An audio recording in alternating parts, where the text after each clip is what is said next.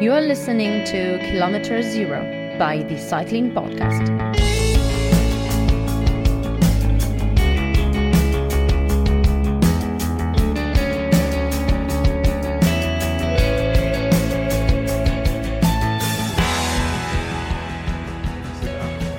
mangiare un pezzo di carne insomma. Eh. Fatta- e si faceva anche quello, la, la, la pecora, cioè la, la, la roscina di pecora però perché appunto non si pensava di ammassare l'agnello per fare la roscina Mm.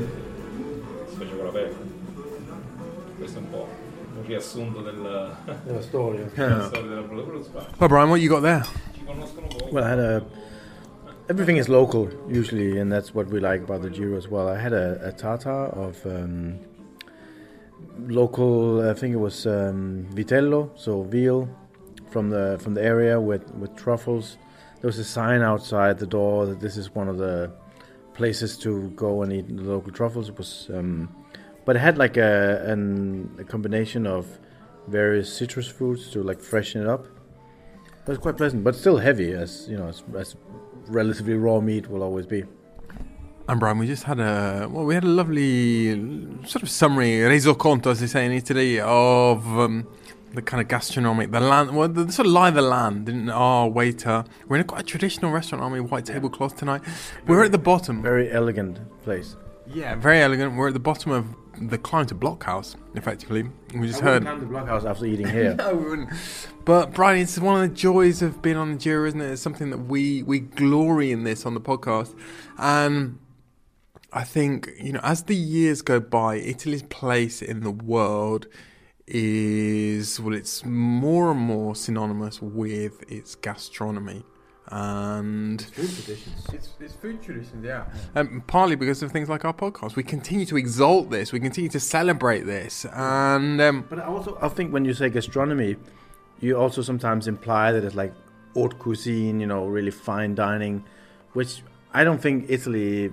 re- re- I don't think there's a reflection of fine dining in, in Italian food because it's more your everyday food that they just perfect, elevate to new levels.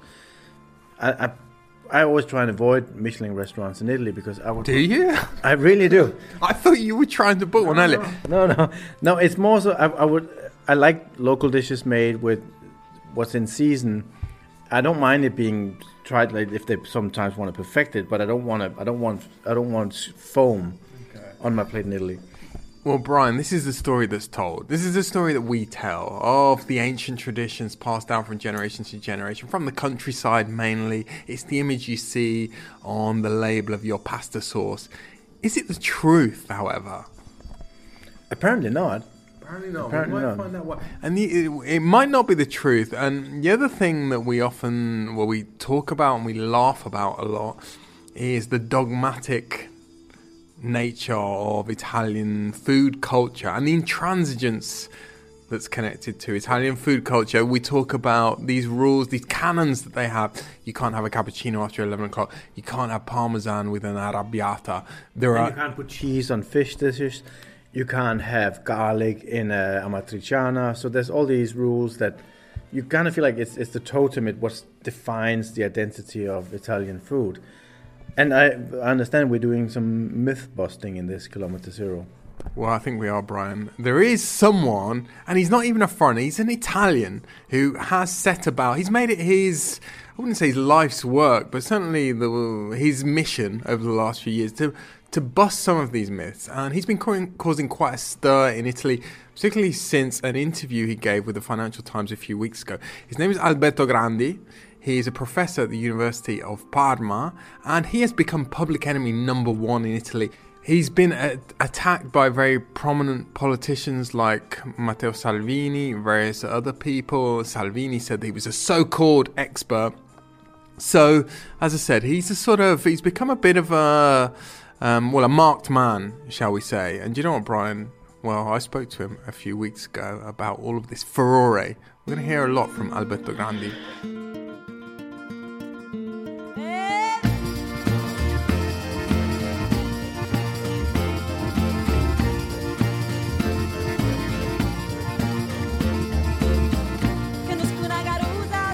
Eh, questa è una buona domanda. Eh, eh, credo che siano state sia reali che aspre in realtà, nel senso io ho ricevuto molti messaggi. I received a lot of messages and a lot of emails, even offensive and kind of threatening ones, because it's touched a very raw nerve for the Italians. It's all been very real. A large share of the animosity towards me is due to the fact that the Italian newspapers badly translated the first interview, the one I gave to the Financial Times, and so there was a lot of manipulation. The National Farmers Confederation was very manipulative in the way they used that interview, and the same with the consortium of Parmesan cheese producers. They continue to do that and so fuel the hatred. I don't know if that's the right word, I'm talking about this resentment or at least ill feeling towards me. Yesterday, a very long article came out in the Mattino di Napoli that attributes things to me that I've never said. Like that I say Italian food is no good, that Parmesan was born in America, that pizza was born in America, which of course I never said. A very interesting article came out in the Gazzetta di Parma attacking me and somehow lumping together my opinions on Italian cuisine with the issues of synthetic meat and the nutritional value of insects. That's to say, it basically throws everything into the same pot and argues that ultimately the purpose of all of this is to destroy Italian cuisine and Italian gastronomic culture. Basically, that I'm some kind of undercover gastronomic agent, a spy working on behalf of the British. The fact is that in Italy you eat very good things, but this has practically nothing to do with the history of Italy, or rather, it's much more complicated than the way it's often told. The ridiculous story that's always told is that in Italy, Italians have always eaten well and we're the best. But then, as I always say, why did 25 million leave if they ate spaghetti, macaroni, pizza, meat stews, and tortellini all day? It's also something the British historian Eric Hobsbawm was talking about in the 1970s. He edited a book about it, The Invention of Tradition. All that I wrote in my book in 2018 was fruit of what other people had written. The problem is that these food historians, and there are some very good ones among them who've done extraordinary work, never had the courage or the opportunity to put their work into the mainstream public domain. Moreover, that book is somehow also the result of my personal frustration because I myself, who knew these things, would find myself trotting out the same myths in public. So somehow I couldn't summon the courage either. There was this separation between the rigorous research I was doing and the information I then passed on to the public. In the end, as I always say, all I revealed is that Father Christmas doesn't exist, because I never said there'll be no gifts under the tree. I said there will be presents for everyone to unwrap. It's just that Father Christmas didn't bring them. del fatto che non arrivino i regali, anzi sotto l'albero dei regali arrivano lo stesso, però non li porta Babbo Natale.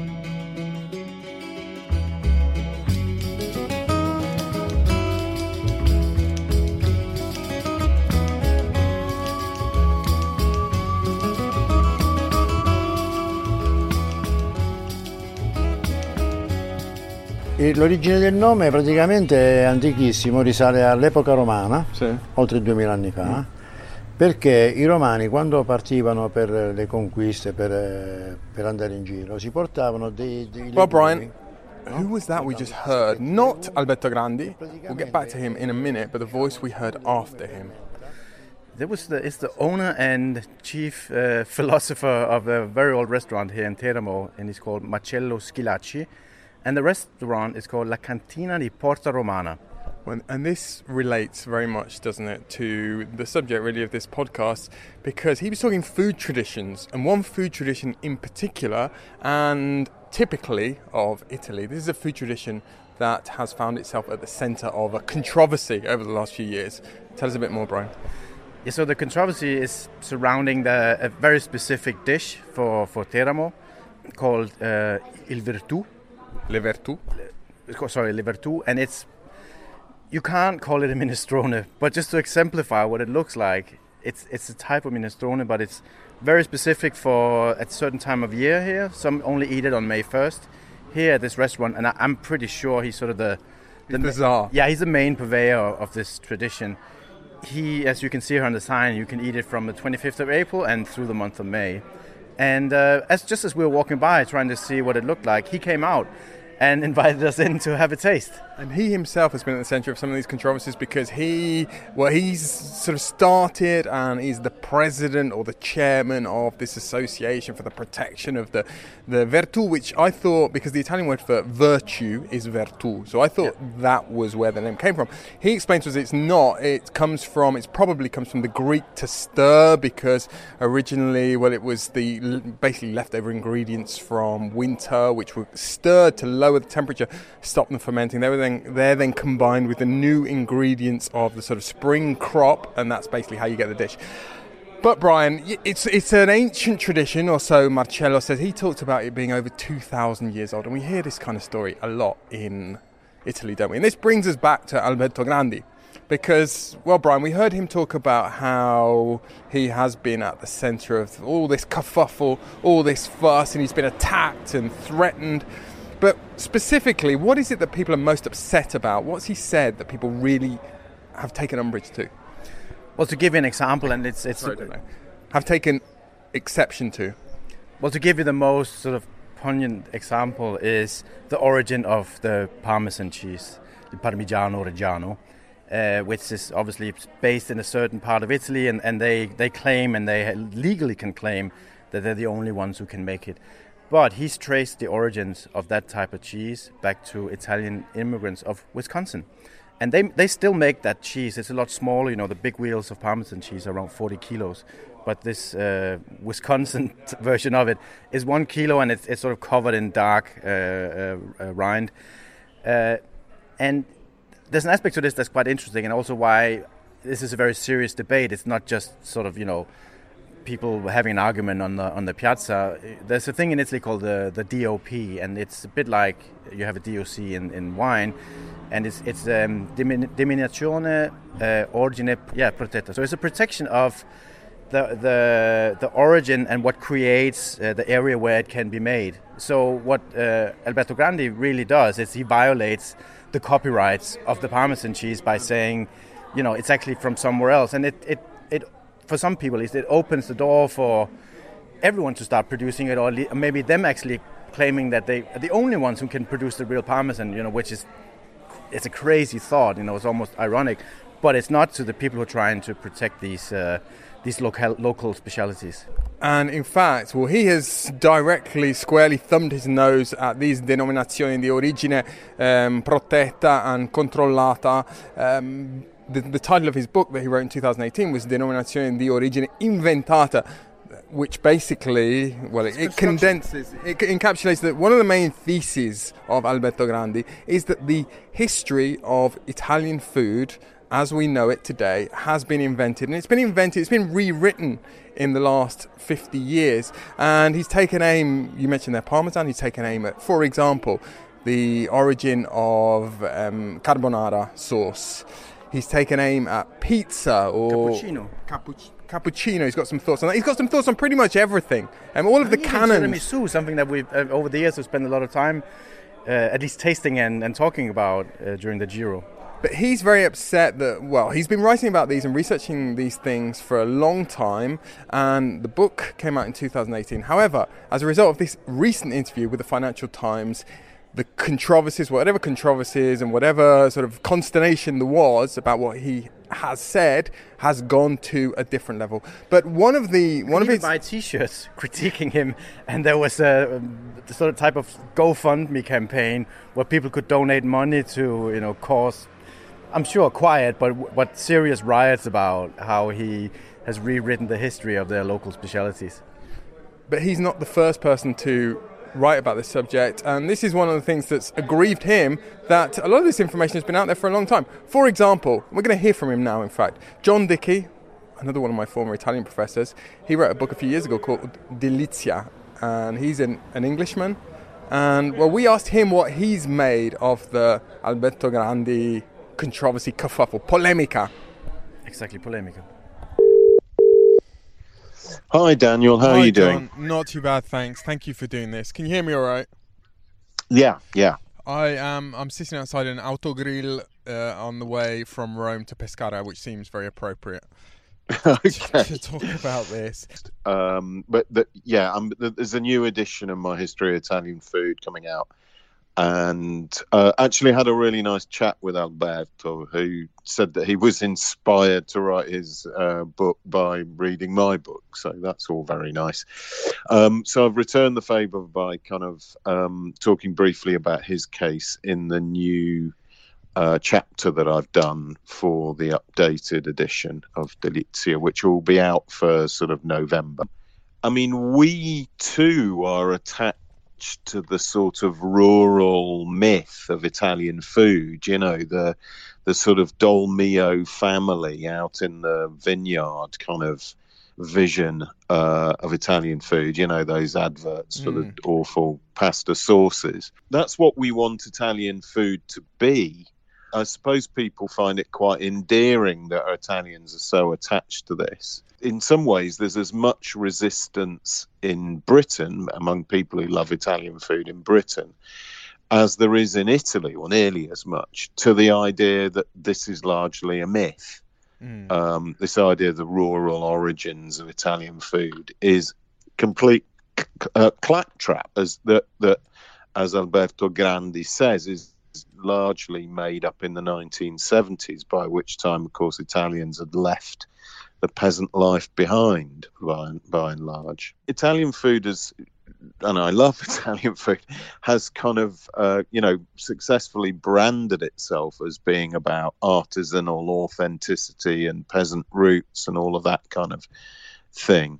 And it's nice to see a kind of challenge to that, getting an get in a way, getting more of an airing in Britain. You know, it's Alberto Grandi has been saying these things for a while, and he only caused a real, real political storm when it got echoed in the Financial Times and was relayed back home. You know, mm. Alberto has his finger on the pulse more than I pulse more than I do, but I his sense is that young people aren't interested in this stuff. It all feels a bit old fogyish. This endless purism about recipes and and um, it's also um, you know a, a kind of knee-jerk reaction from the sort of gastro nationalists in the current, current um, government against um, you know artificially created meat, for example, mm. going for the the yuck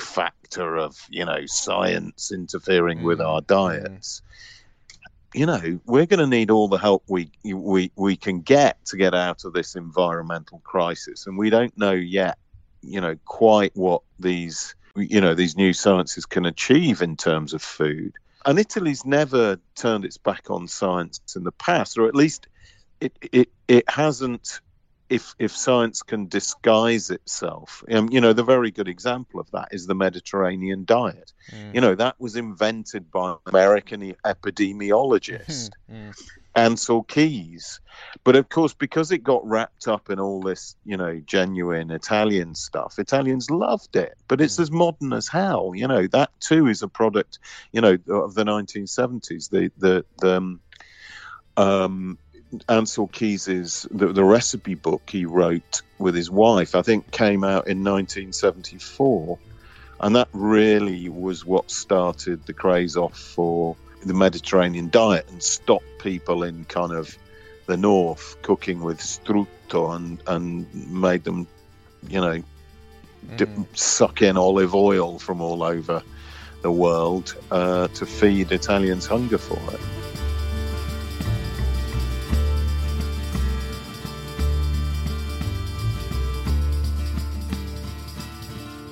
So, Daniel, you spoke at great length with uh, Alberto Grandi. What are the main takeaways from from that conversation?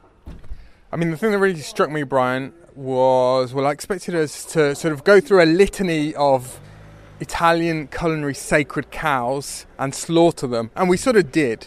And anyone who's interested in the real origins of, for example, the name of a margherita pizza, or pizza itself, or carbonara, or tiramisu, we've talked about that a lot on the podcast. They can listen to the complete Alberto Grandi interview with subtitles. We're going to put it on YouTube, I think, in the next few days. But what I didn't expect to get, but what I was treated to by Alberto, was this potted history of, of Italian culinary tradition. And we talked in particular about three key moments. One, obviously, being the as you would expect, maybe the unification of Italy in the 1860s, something we've talked about a lot on the podcast. And the situation at that time, as Alberto described to me, was uh, a pretty miserable one for most Italians, rural Italians. And um, and it got worse in the 1870s. There was an agrarian crisis, but there wasn't too much distinction between the north and the south. But they were eating four or five foodstuffs, ingredients. In the north, they ate polenta. That was one difference. In the south, they didn't have polenta. But otherwise, it was pretty miserable. And as he rightly says, why did so many Italians leave in that period, and certainly over the next 40, 50 years, estimates range from 15 to 20 million Italians left if things were so good, which is what we're led to believe sometimes by this mythology around rural Italian cooking and gastronomy.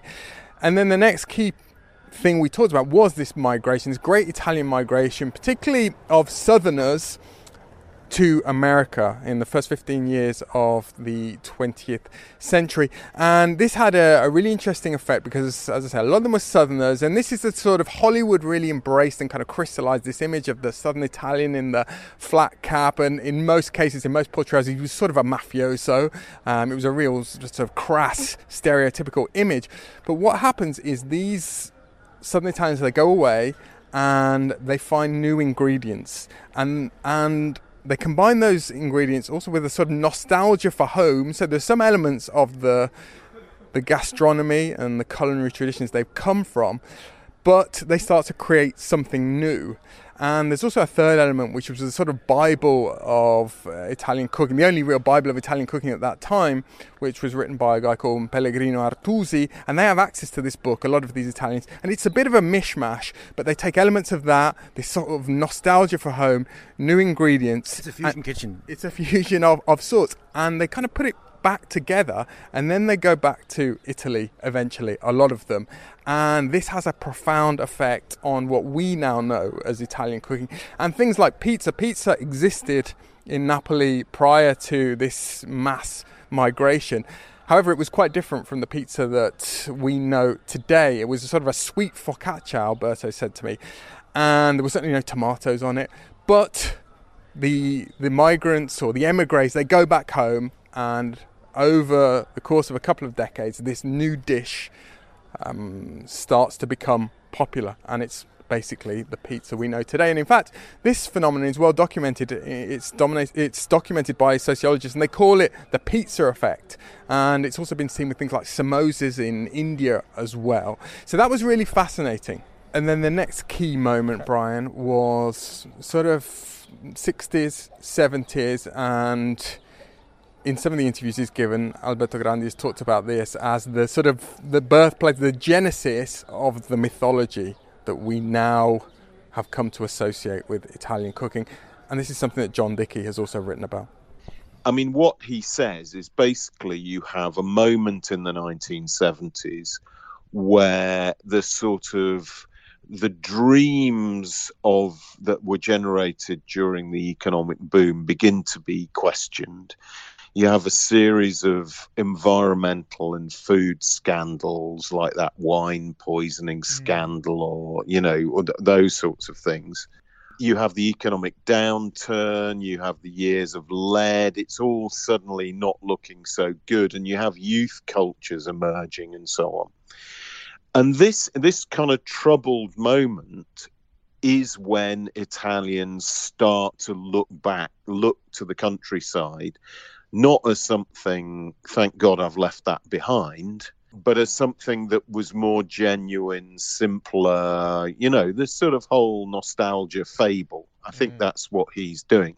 And there's an, there's an awful lot of evidence to support that. I mean, kind of, you know, in some ways, slow food comes out of that, uh, out of that vibe things like you know you start to get the these sagre of all sorts of weird local food and things like you know the, just one example in 1974 i think it was the learned fraternity of the tortellino in bologna deposited a legal deed in the chamber of commerce of bologna uh, setting the recipe for tortellini in stone.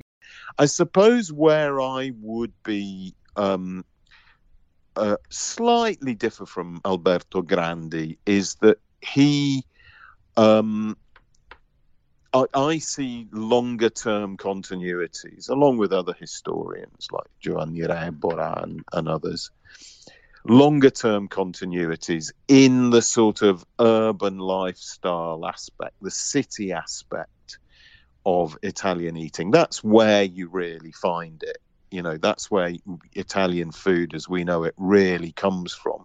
The weird thing is that just as Italian food became really successful and internationally respected and all that kind of stuff, um, it started to kind of misrecognize its own history as a sort of history of peasant food. Hmm. Um, so that's the that's the strange um, mm, thing. Gli italiani sono invece estremamente flessibili. I don't think this lack of flexibility is typical of Italians generally. I think we're extremely flexible and accommodating with respect to everything except food. We don't give a damn about anything. We couldn't give two hoots. But if you put pancetta instead of guanciale in the carbonara, you might get crucified. But I have a theory about that too, why we're so picky about food. Well, it's because our cuisine 50 years ago was not considered, and so in order for us to gain a lead, we had to become almost caricatures. I always remind my students of how in 2021, when Italy didn't deliver the 250,000 doses of AstraZeneca to Australia, a politician theatrically snapped his linguine in half and put some kind of condiment and cream, then said, We will call it carbonara until you give us the vaccine. In my opinion, this fastidiousness is now as much a part of the brand of Italian cuisine as the ingredients or dishes. As I say, it was a necessary means to the end of creating an identity. questo fa parte un po' della costruzione della tradizione e della eh, e dell'immagine che l'Italia ha costruito all'estero. Conosco una carusa, torna e bella, vicino casa mia, na, vicino casa mia, vicino casa mia stai ed casa. Maximilian Sciandri, sport director of Movistar Team. So, I mean, I still remember a friend of mine what used to live in uh, Huntington Beach called Ron, and uh, and uh, I went there when I went to America in 1985. You know, obviously, as you said, my dad's a chef and he has restaurants in LA, and I used to go and see this guy, and he was like, "Let's do some macaroni." okay, and then the next thing he just grabs these macaroni from a box and he puts them in a microwave oven. For sure, you get offended, but uh, whatever you do, I think you always you're always going to pull out pasta. You're always going to pull out olive oil. You're always going to pull out a bit of spicy, you know, a bit of uh, peperoncino, anything you can. Then whatever you do with it, but the base is all Italian, you know. Whatever you do with anything of your food, you can mix pasta and cereal. I've, I've seen that doing cereal, cereal. I, I saw uh, all sorts of stuff with bike riders in the in the, in the days, you know. But uh, I still think the Italian food is is is the top quality of, of of the base ingredients. Then, however you mix them ingredients, it's up to you, wherever you live in the world, you know. Cav can tell you a nice little story, you know, how I taught him to do uh, spaghetti al pomodoro fresco. and he always says that, you know, it's a little thing. It's like, hey, Max, you taught me how to do pomodoro, you know, like little cherry tomatoes and. And, and you know drop the pasta when it's still almost not finished cooking and throw them in in the pomodori you know so stuff like that I never seen G really do much, but one guy who really shocked me was Stannard. Stannard would put like Heinz beans and, and cereal together and just eat a big old bowl of stuff. And I was like, when I was with the academy, I was like, guys, yeah, because these guys used to cook for themselves, you know. So I mean, a bunch of English guys coming to Italy, Tuscany, you know, where bloody hell, it's like there you go, that's the, the healthiest place you can have. And I was teaching these guys how to to you know to make themselves not one massive plate of food but have the portion of pasta rice or risotto whatever it was and then do a second course. And just it, enjoy that time they'll spend eating you know? So it was pretty funny in them days you know you see these guys doing crazy but the craziest one was not on he used to he used to mix anything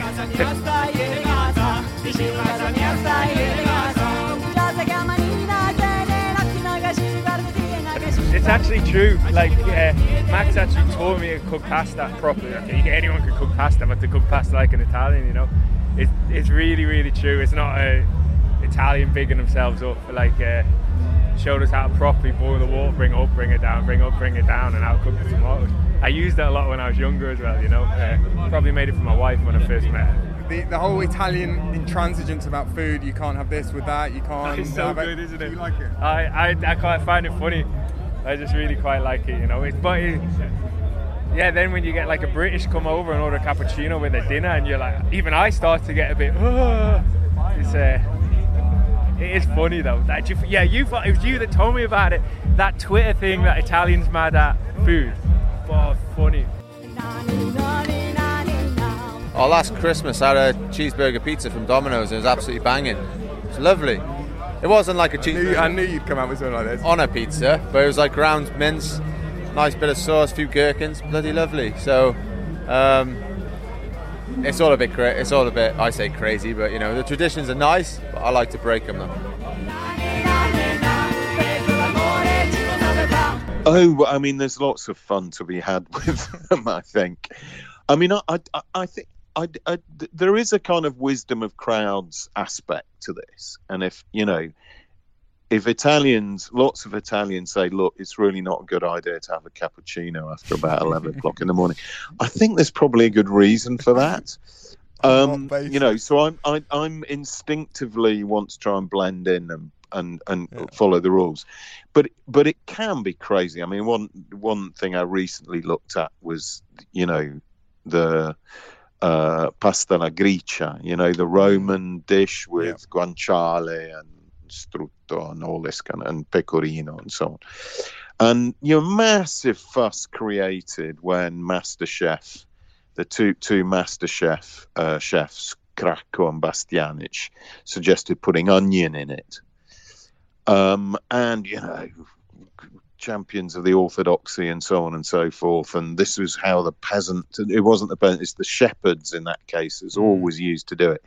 Absolutely no evidence to support that. And in fact, the oldest recipe for anything like that that we have, you know, Italians have been dressing pasta with various forms of pork and fat and cheese for as long as they've been eating pasta and it's just a very modern obsession to want to make that into a canonical recipe you know that thou shalt not transgress. Um, and in fact the oldest recipe we have for anything like that is from ada boni who's the great you know sort of grande dame of italian cuisine under fascism. And she includes both um, both onion and um, abundant pepper um, uh, which is another, supposedly another massive no-no for the purists. And the other danger of it, of course, is that people are making political capital out of it at the Yes. moment. You know, that this gastro-nationalism is a serious national force.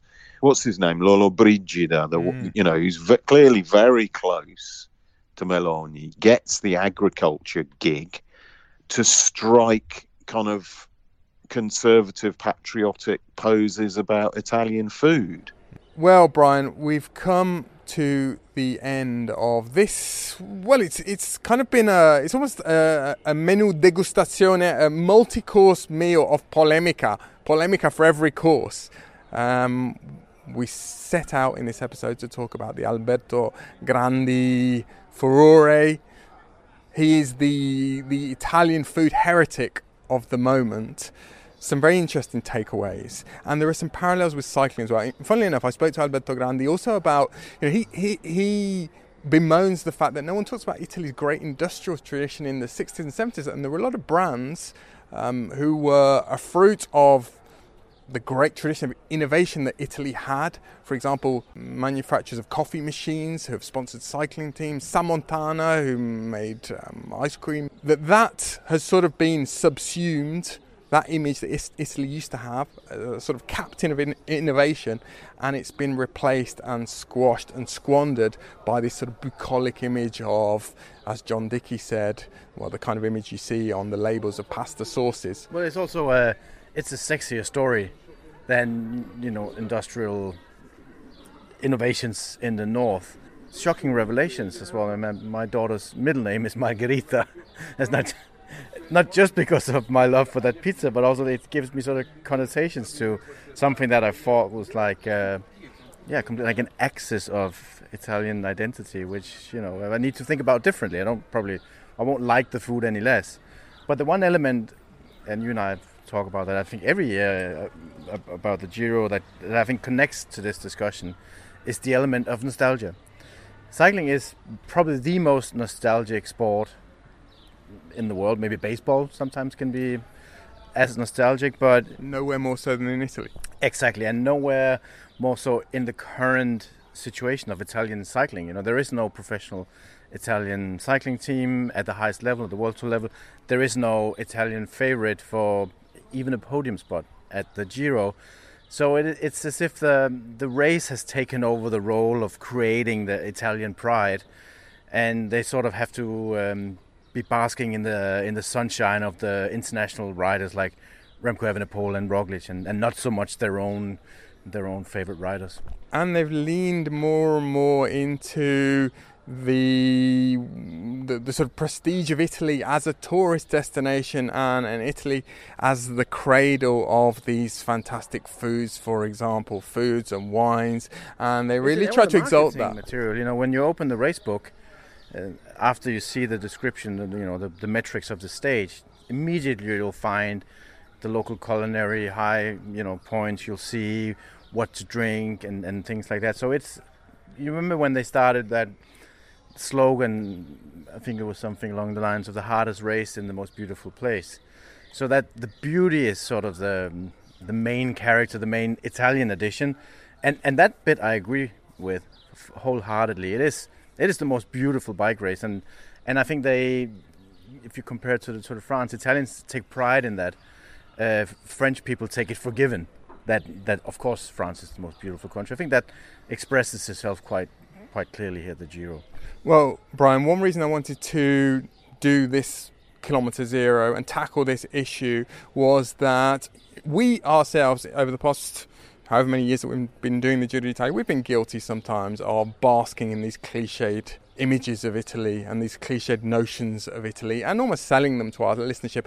And this podcast, this Kilometer Zero, is almost a manifesto for us as well to drag Italy, perhaps, or help drag Italy by the wing mirror. Let's imagine, you know, they're off the back of the peloton. You know, towards to stay within the time limit, towards something fresher, more innovative, or certainly for us to look more in that direction. And we're going to talk more about this in relation to cycling specifically. How does Italy rebuild as a cycling nation as well? We're going to talk about that in a later episode of Kilometer Zero. But Brian, we've got time, I think. I think we should end this Kilometer Zero by slaughtering one last sacred cow and it's one beloved to us on the cycling podcast, and it regards cappuccino. Cappuccino, we know it can't be drunk after 11 o'clock, but Brian, did you know that according to Alberto Grandi, well, he's got a theory anyway, it may have been invented by the Germans. Let's hear Alberto one last time, shall we? In realtà, eh, secondo me, allora, il dato di fatto I have a theory about it. In my opinion, from a technological point of view, you need the machine invented by Gaggia. It's adapted from a patent for something else, but this one is from 1939. You need the frothing nozzle in the milk, this machine. But then war breaks out and so it doesn't get distributed. But it starts to catch on in the second half of the 50s in Italy, and only then do Italians discover cappuccino. Italians have been drinking lattes forever. Not everyone, because milk is a luxury product, but cafe latte was drunk at home and in bars. Cappuccino is a different thing, but precisely because you need this gadget. Basically, this machine spreads initially on the Adriatic Riviera in the second half of the 50s, then throughout the 60s, then later throughout the rest of Italy. And finally, Italy all gets to know about cappuccino. But the first phase of this machine being widely sold is there. Obviously, Romagnoli live on the Romagnolo Riviera on that coastline, but German tourists have always flocked there. Not so much now, but until the 90s and 2000s, German tourism was clearly prevalent in that area. It makes me say that the demand by Germans for this cappuccino product may have been decisive in its success. Mi fa dire che la domanda espressa dai tedeschi di questo prodotto, del cappuccino, potrebbe essere stata decisiva nel successo del prodotto. The Cycling Podcast was created in 2013 by Richard Moore, Daniel Freeb, and Lionel Burney. This episode was produced by Tom Wally.